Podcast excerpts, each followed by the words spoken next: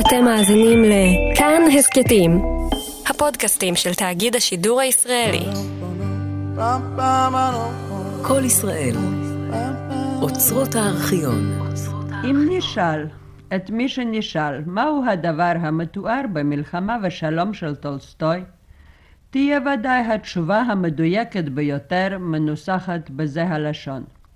מלחמה ושלום הוא רומן המתאר את חיי רוסיה בזמן מלחמת נפוליאון. העלילה משתרעת משנת 1805 ועד שנת 1812, שנת ניצחונה של רוסיה על נפוליאון.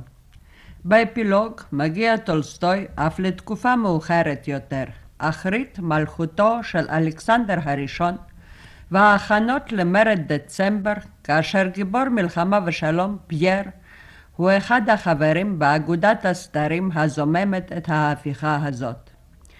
מדין וחשבון יבש זה, שהוא כאמור מדויק לחלוטין, יתקבל אצלנו הרושם שהיצירה שאנו דנים בה היא מה שקוראים רומן היסטורי. אם נוסיף על כך שביצירה זו, בדיגרסיות הרבות ובאפילוג השני המביע טולסטוי את השקפותיו על ההיסטוריה, ואם נזכור גם איזה חלק תופסים ביצירה תיאורי קרבות, כריתות ברית שלום ואישים הידועים מתולדות התקופה ההיא, נהיה סבורים שדברים אלה מחזקים אותנו בדעה שאכן רומן היסטורי הוא זה.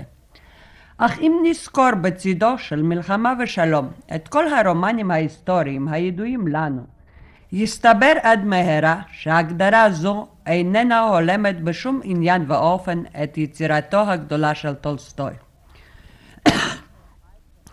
מסלמבו של פלובר ועד ל-Ides of March של טורנטון ויילדר, מבאש ובחרב של סינקביץ' ועד מלך בשר ודם למשה שמיר, עם כל ההבדלים המהותיים והאיכותיים שבין הספרים הללו, שהבאנו אותם לדוגמה באורח המקרי ביותר, יש בהם קו משותף אחד. הכותבים מעלים על הכתוב תקופה רחוקה למדי, מנסים לסגנן את הרומן על דרך סגנון מדומה פחות או יותר של אותה תקופה.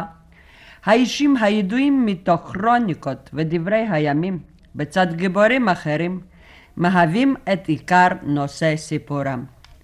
ברומן של טולסטוי, המחיה את תקופת נפוליאון על אורח חייה וסגנונה, חשים אנו מיד קרבה בלתי אמצעית של הסופר אל הדמויות המתוארות.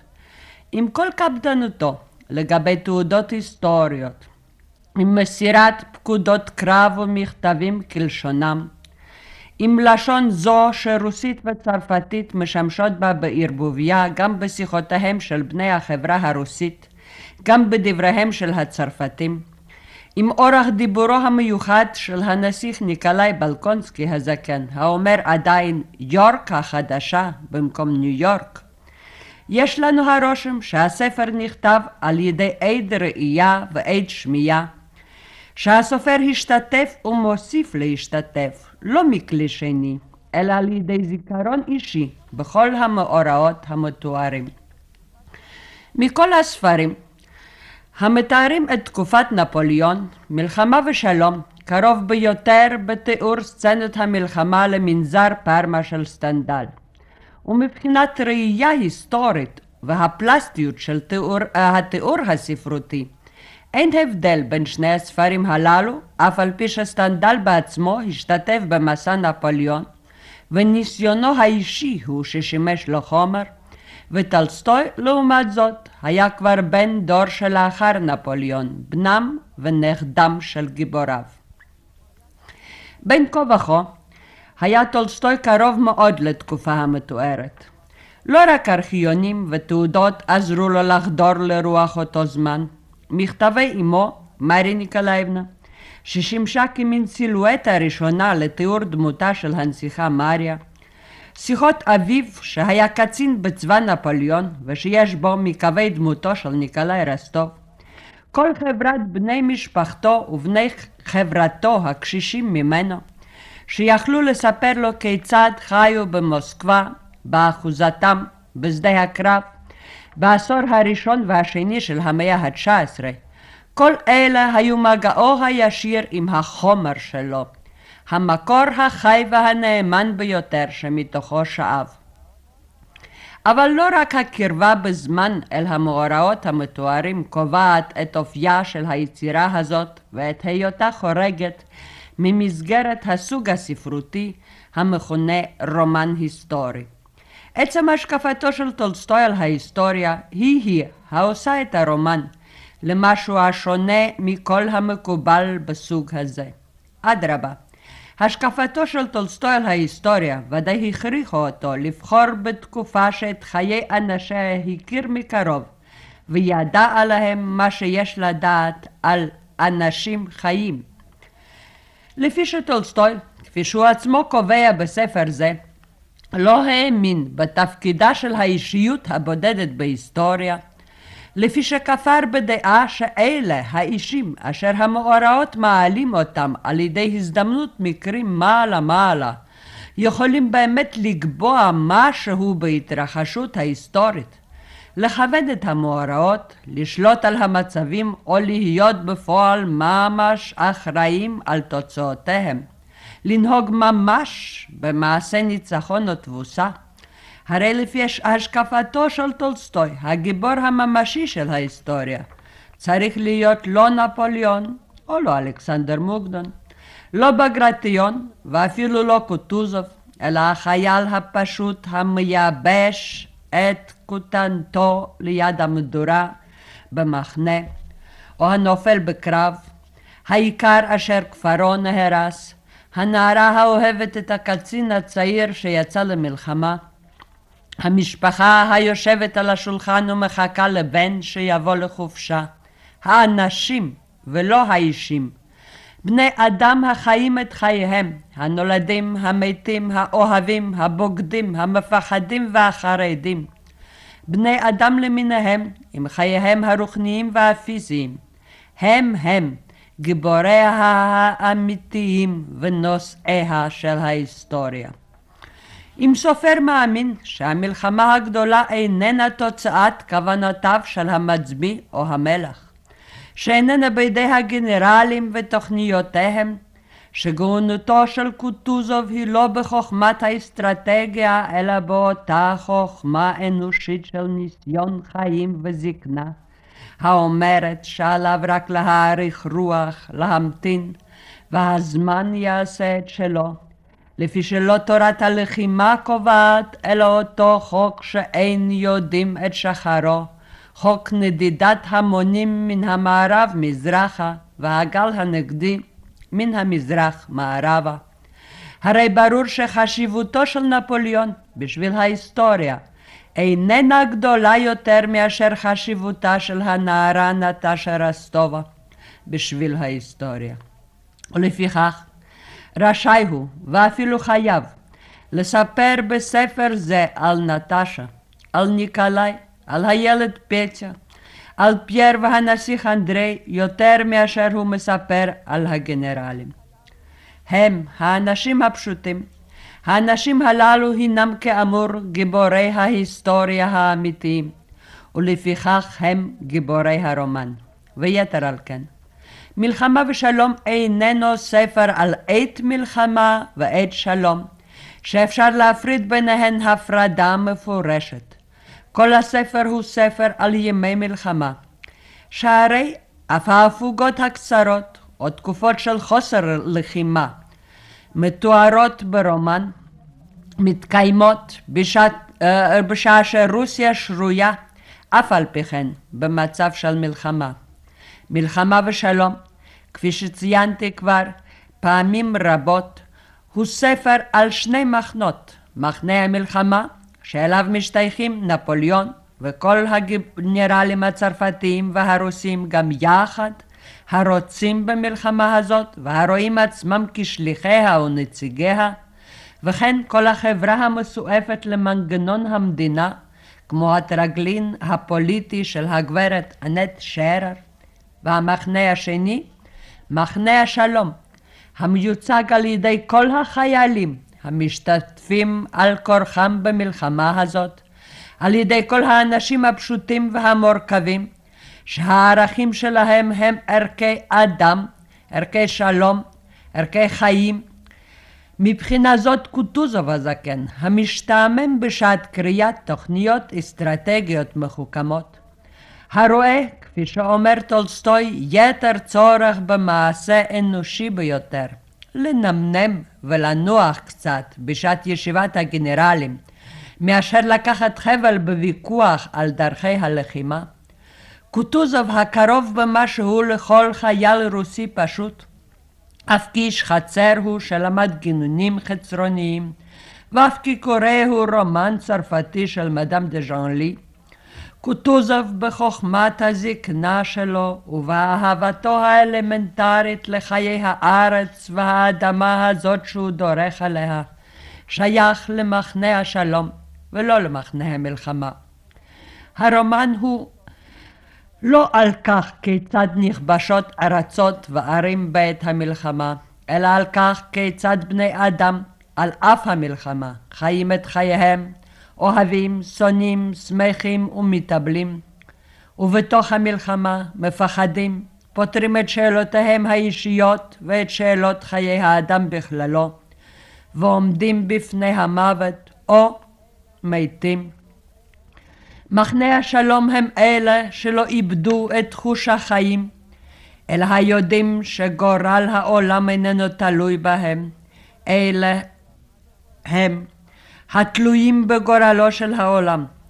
לפיכך, בספר זה, כשני סמלים מנוגדים, עומדים זה מול זה לא נפוליאון ובגרטיון, אלא נפוליאון והמל... אה, ולא נפוליאון והמלך אלכסנדר הראשון, אלא נפוליאון ונטשה רוסטובה. הם הם שני הכתבים המהווים תמצית שתי הרגשות עולם של הספר. נפוליאון בחוסר חוש לגבי הדרישות האלמנטריות של חיי האדם, ונטשה בכל הבלתי אמצעי, בכל הבלתי המחושב שבה. מייצגת את תחוש החיים הנכון, החם, התוסס ביותר, וכפי שטולסטוי מראה בפרק הריקוד הרוסי בבית הדוד, את החוש העממי העמוק ביותר, הטבוע בה מטבע בריאתה, על אף המחנכות הצרפתיות. וראוי להשוות הערה זאת עם הערת טולסטוי לגבי קוטוזוב, הרוסי על אף הרומן הצרפתי של מדאם דה ז'אנלי. בדבר זה מסתבר גם בניינו של הרומן, היכול להיראות ככאוטי בעיני מי שאיננו תופס את נקודת המוצא הזאת של טולסטוי. העובדה שתמונות גדולות של מלחמה, של קרבות, דברים כמו קרב אוסטרליץ או שלום טילזית, פגישת הקיסרים או תיאור כיבושה של מוסקבה, משתסעים או באים צמודים לסצנות של חיי משפחה בכפר ובעיר, העובדה שילדותם של בני משפחת רוסטוב, אהבתם של סוניה וניקולאי, נישואיו של פייר, לבטיו ואהבתו של הנסיך אנדרי וכיוצא באלה, תופסים מקום כה חשוב ליד תיאורי התקופה אה, והתקפות ונסיגות. העובדה הזאת היא ההיגיון היסודי, של תפיסתו ההיסטורית של טולסטוי וביטויה האומנותי על ידי הארכיטקטוניקה של הספר. למאורע היסטורית אין עדיפות על ההיסטוריה של האדם הפרטי, של כל אדם המשולב במסגרת המלחמה הזאת. חייו, אהבתו ומותו של אדם אחד אינם נעשים חסרי ערך בעת טבח אלפי אנשים. אדרבה. בעת כזאת אפשר אולי עוד יותר להעריך מה הם חייו של אדם מול פני המוות.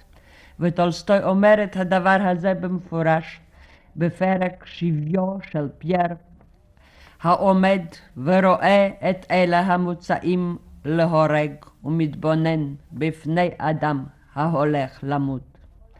גם בתמונת הקרבות חשים אנו שכל החיילים הללו העושים מתוך הכרח את מלאכת המלחמה, ביסודם אנשים הם, אנשים שתוכן חייהם הוא הרחק מעבר למסגרת זו של המלחמה. בכל רגע של אתנחתא מדברים הם דברים של חולין, זוכרים את ביתם, את משפחתם, את כפרם, מספרים מעשיות, מתלוצצים, או מתפלספים על משמעות החיים כאותו הקצין הקטן טושין, בעל הקול הלבבי החם, שהנסיך אנדרי שומע במקרה את דבריו. רבים טענו, ובצדק, שדמותו של נפוליאון יצאה מקופחת ביותר מתחת לקולמוסו של טולסטוי. טולסטוי בכלל לא היטה חסד יתר לרוח העם הצרפתי ואופיו, ונפוליאון היה שנוא עליו במיוחד.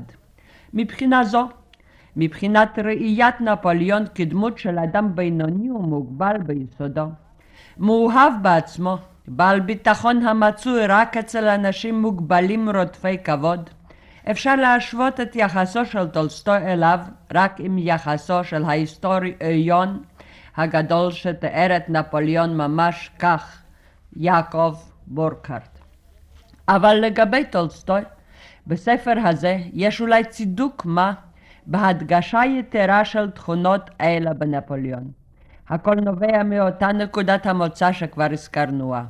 הוא מסמל את חוסר החוש האנושי האלמנטרי שכל האישים הנחשבים לדגולים, למנהיגים, המאמינים שהם עושים היסטוריה, uh, הינם כאלה. בכל זאת, גם בספר זה יש הופעה אחת של נפוליאון, הראשונה, שבה מבצבצת גם בדמותו ובאופיו איזו תכונה אנושית, משהו כמעט שובה את הלב, דווקא משום שחוויה של התרגשות אמיתית בשילוב דברים אלמנטריים, פיזיים, פשוטים ביותר, היא-היא המדרבנת אותו אותה שעה. הנה התיאור הבא משולב בתיאור טבע, אחד היפים והאופייניים ביותר לטולסטוי. הייתה השעה תשע בבוקר. הערפל כחטיבת ים אחת השתרע על פני השפלה, אך אצל הכפר שלפניץ, על הרמה שעליה עמד נפוליאון מוקף מרשלים שלו, היה האוויר בהיר בתכלית.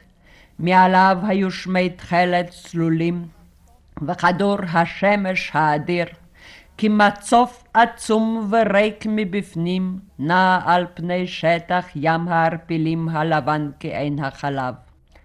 לא בלבד הצבאות הצרפתיים, אלא גם נפוליאון עצמו ומפקדתו לא היו מעבר ההוא של הנחלים והשפלות והכפרים, אשר אנחנו אמרנו לתפוס עמדות מאחוריהם ולהתחיל בפעולה.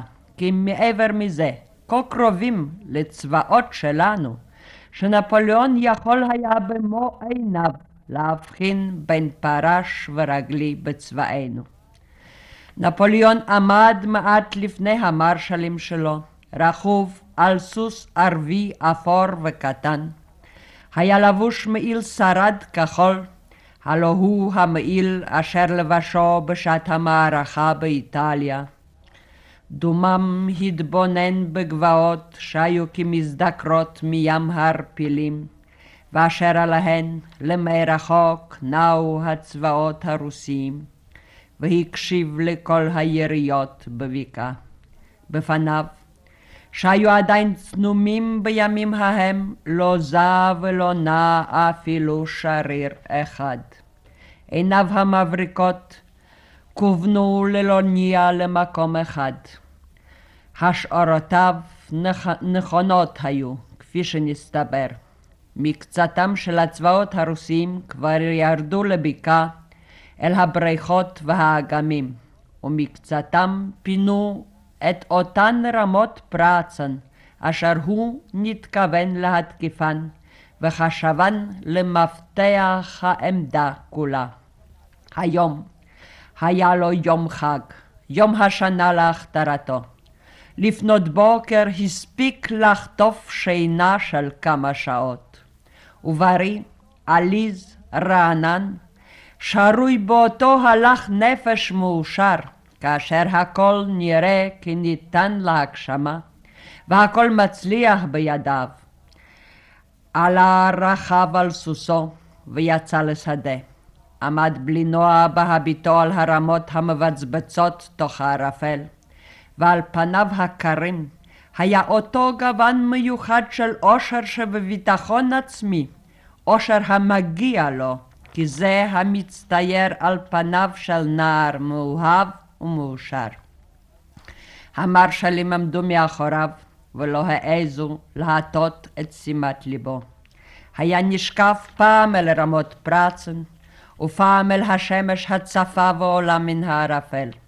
כאשר השמש יצאה כולה מן הערפל, והתיזה זוהר מסנוור על פני השדות והערפילים, והיה, כאן טולסטוי מוסיף סוגריים, והיה כאילו לזאת בלבד המתין לשם פתיחת הקרב, הוא חלץ כסיה מידו הלבנה והיפה, נתן בה אות למרשלים ופקד פקודה להתחיל.